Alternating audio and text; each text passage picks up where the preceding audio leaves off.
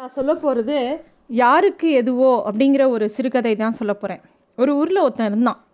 அவனுக்கு என்ன வேலைன்னா ஓடு மாற்றுற வேலை. அதாவது ஓட்டு வீடுகளில் மேலே ஓடாக இருக்கும் இல்லையா? அதை மா மாற்றுற வேலை அவனுக்கு. ஓட்டு வீடுகளை பழுது பார்க்குற வேலை உடஞ்சி போன ஓடுகளெல்லாம் மாற்றிட்டு புதுசு புதுசாக ஓடுகள்லாம் பதிய வைப்பான் அவனுக்கு தினமும் ஒரு ஐம்பது ரூபா கூலி அந்த வேலை பண்ணுறதுக்கு அவன் ஒரு நாள் காட்டு வழியாக அடுத்த ஊருக்கு போயின்னு இருந்தான். ஏதோ ஒரு வேலைக்காக. அப்போ நடுக்காட்டில் ஒரு ஐயனார் கோயில். அதை கடந்து போகும்போது திடீர்னு அவனுக்கு ஒரு குரல் கேட்குறது இந்த பாருப்பா இங்கே வா அப்படின்னு. அந்த நடுக்காட்டில் நம்மளை யார் கூப்பிட்றா? அப்படின்னு அவனுக்கு ரொம்ப பயமாக எடுத்து அதனால் கொஞ்சம் வேகமாக நடக்கணும்னு நடக்கிறான். திருப்பியும் அந்த குரல் கேட்குறது உன்னதான்ப்பா கூப்பிட்றேன் இங்கே வா அப்படின்னு. எங்கேருந்து வருது இந்த குரல்னு திரும்பி திரும்பி சுற்றி சுற்றி பார்க்குறான் அங்கே ஒரு சாமி சிலை தான் இருக்குது அதை பார்த்த உடனே அவனுக்கு பயம் வந்துடுது என்னடா அது சாமியாக நம்மக்கிட்ட பேசுறது? அப்படின்னு அவனுக்கு கொஞ்சம் நிமிஷம் யோசிக்கிறது. ஐயோ நான் ஒரு தப்பும் பண்ணலையே என்னை ஏன் கூப்பிடுற? அப்படின்னு பயந்துட்டு போய் கேட்குறான் உடனே அந்த சுவாமி சிலையிலேருந்து திருப்பி ஒரு குரல் வருது. பயப்படாத உன்னோட காலடியில் கொஞ்சம் தோண்டிப்பார். என்ன இருக்குன்னு தெரியும் அப்படிங்கிறார். இவனுக்கு அப்போ தான் வந்து கொஞ்சம் தைரியம் வருது. அப்படியே அங்கேயே உட்காந்து அவன் எந்த இடத்துல நிற்கிறானோ அது கீழேயே தோண்டி பார்க்குறான்.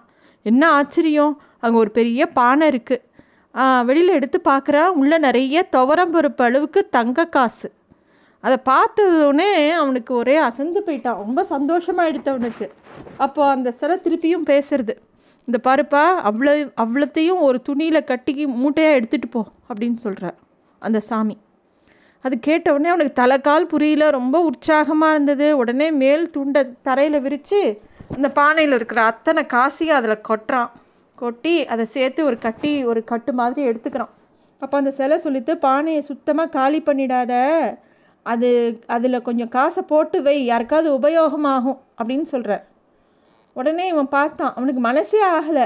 அது அதாவது அவனுக்கோ இலவசமாக அவ்வளோ காசு கிடச்சிது. அதிலிருந்து யாருக்காவது உபயோகமாகும் கொஞ்சம் காசை வெறும் பானையாக வச்சுட்டு போகாதா அதில் கொஞ்சம் காசை போட்டு வெயின்னு சுவாமி சொன்னதை கேட்டோன்னே அவனுக்கு ஆத்திரமாக வருது. இருந்தாலும் நாலு காசு போட்டு வைன்னு ஒரு பேச்சு வாக்கில் சாமி சொல்கிறது உனக்கு எண்ணி நாலே காசு எடுத்து அதில் போடுறான். போட்டுட்டு அந்த பானையை அந்த இடத்துலையே வச்சு மூடிட்டு அந்த தலையில் அந்த மூட்டையை தூக்கிட்டு போகிறான் ஏற்கனவே அடுத்த ஊரில் ஒரு வேலையை ஓட்டு மாத்திரேன்னு ஒத்துன்ட்ருக்கான் அதனால் அதனால அதை போ போகாமல் இருக்கக்கூடாதுன்னு அந்த வீட்டுக்கு போகிறான் அந்த வீட்டில் வந்து உத்தரத்தில் அந்த மூட்டையை கட்டி தொங்க போட்டுட்டு கூரை மேலே ஏறி ஓட்டை மாற்ற ஆரம்பிக்கிறான். அந்த வீட்டுக்கார அம்மாளுக்கு சமையல் செய்கிற சமையல் செஞ்சுன்னு இருக்கா. அப்போ தான் ஆரம்பிக்கிறான் சமையல் செய்ய. அப்போ துவரம் பருப்பு காலியாக போயிடுத்துன்னு அப்போ தான் பார்க்குறான் என்ன பண்ணுறது அப்படின்னு யோசிச்சுட்டே இருக்கா. சரி கடைக்கு போய் வாங்கிட்டு வரலாம். அப்படின்னு கிள கிளம்பும்போது உத்தரத்தில் இந்த ஆள் தொங்க விட்ட அந்த பூ அந்த மூட்டையை பார்க்குறா அந்த மூட்டையில் என்ன இருக்குது அப்படின்னு ஏதோ அவளுக்கு தோன்றுறது. அவள் கேட்குறா என்னங்க அது மூட்டை? அப்படின்னு அவள் கேட்குறா அந்த ஆள்கிட்ட. அந்த கூரை மேலே இருக்கிற ஆள் வந்து அதுங்களா வேற ஒன்றும் இல்லைங்க. துவரம்பருப்பு வாங்கி வச்சுருக்கேன். வீட்டுக்கு எடுத்துகிட்டு போகணும். அப்படின்னு அவன் சொல்கிறான் அவகிட்ட தங்க காசு இருக்குன்னு சொல்லாமல் உடனே இந்த அம்மா யோசிக்கிறா சரி அவசரத்துக்கு இப்போ கொஞ்சம் எடுத்துக்கலாம். அப்புறமா வாங்கி கொடுத்துடலாம். இப்போ அவசரத்துக்கு துவரம் பருப்பு இங்கே இருக்குன்னா நம்ம எதுக்கு இப்போ கடைக்கு போகணுன்னு அந்த அம்மா அந்த மூட்டையை எடுத்து திறந்து பார்க்குறா அவ்வளவும் தங்க வில்லைகள். ஒரே தங்கமாக இருக்குது அதில். அவ்வளோதான் அவளுக்கு மனசுக்கு பளிச்சுன்னு ஒரு யோசனை தோன்றுறது.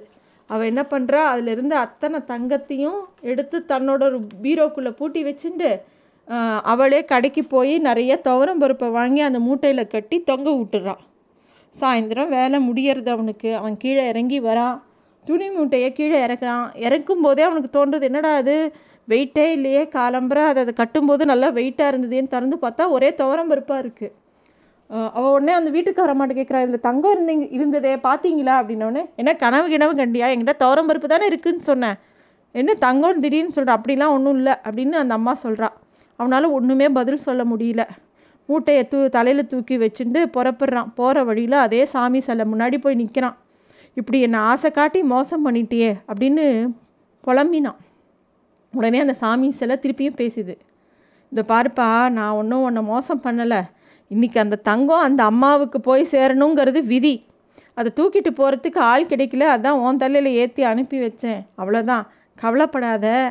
உன்னை மனசில் வச்சுருந்தா யாராவது அந்த திருப்பி அந்த பானையை தேடி வந்தால் ஏதாவது அவங்க கிடுக்குன்னு கொஞ்சம் காசு போட்டு வையின்னு சொன்னேன். பாரு அந்த பானையில் என்ன காசு நீ போட்டியோ அதை நீ உனக்கு எடுத்துக்கோ அப்படின்னு அந்த சாமி சொல்கிறது அவன் வேகமாக ஓடி போய் அந்த பானையை திறந்து பார்த்தா அதில் அந்த அவன் காலம்பரை போட்டு போன நாலு காசு தான் இருந்தது. அப்போ தான் அவன் தன்னைத்தானே நொந்துக்கிறான். யாருக்காவது உபயோகமாக இருக்கட்டும் கொஞ்சம் காசு நிறையா போட்டு வையின்னு அந்த சாமி சொல்லும்போது கொஞ்சம் அள்ளி போட்டிருந்தானா அந்த காசெல்லாம் அவனுக்கு தானே வந்திருக்கும். அது தெரியாமல் அவனுக்கே அது அவனுக்கு அதுதான் எழுதியிருக்குன்னு தெரியாமல் நாலே காசு போட்டு வச்சான் இல்லையா? அது அவனுக்கே அந்த அந்த நாலு காசு தான் திருப்பி கிடச்சிது. இந்த தர்திர புத்தி எந்த புத்தி நம்ம வந்து விதைக்கிறோமோ அதுதான் நமக்கு கிடைக்கும். அவன் மட்டும் சரி நமக்கு இவ்வளோ கிடச்சிது இன்னொருத்தருக்கும் நிறையா கிடைக்கட்டும்னு கொஞ்சம் நிறையா காசு போட்டிருந்தானா இப்போ அவனுக்கு நிறையா கிடச்சிருக்கும். அதாவது நமக்கு என்ன கிடைக்கணும்னு நம்ம நினைக்கிறோமோ அதை இன்னொருத்தருக்கு செய்யணும். அது இல்லாமல் நம்ம மட்டுமே எல்லா விஷயத்தையும் அனுபவிக்கணும் நமக்கு தான் எல்லாம் வேணும்னு சொல்லிட்டு எல்லாத்துலேயுமே வந்து ஒரு நம்மளை நோக்கியே ஒரு பார்வை இருக்கக்கூடாது. இந்த இயற்கையோட இயல்பே அப்படி. நம்ம எதை கொடுக்குறோமோ அது பன்மடங்காக நமக்கு அது திருப்பி தரும். மழையாகட்டும் இந்த வெயிலாகட்டும் எல்லாமே இயற்கையில் எல்லா நல்ல விஷயங்களும் நமக்கு வந்து இலவசமாக கிடைக்கிறது.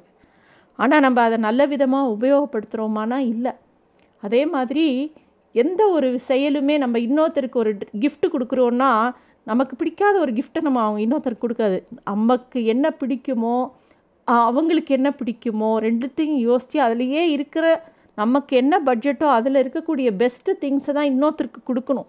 இப்போ நம்ம பழைய ட்ரெஸ்ஸே தூக்கி போடும்போ போடும்போது அதில் வந்து கிழிஞ்சதெல்லாம் இன்னொருத்தருக்கு கொடுக்கக்கூடாது. இருக்கிறதுலையே நல்ல விஷயங்களை தான் இன்னொருத்தருக்கு கொடுக்கணும். நல்ல விஷயங்களை தான் செய் எல்லாருக்கும் கொடுக்கணும். இப்போ நம்ம சாப்பாடு கூட பகிர்ந்துக்கிறோன்னா நமக்கு பிடிச்சதுன்னு சொல்லிட்டு அதை ஒதுக்கி வச்சுன்னு இன்னொருத்தருக்கு கொடுக்காம நம்ம என்ன பண்ணுறோமோ நமக்கு என்ன நல்ல விஷயங்களை யோசிப்போமோ அதுதான் இன்னொருத்தருக்கும் கொடுக்கணும்.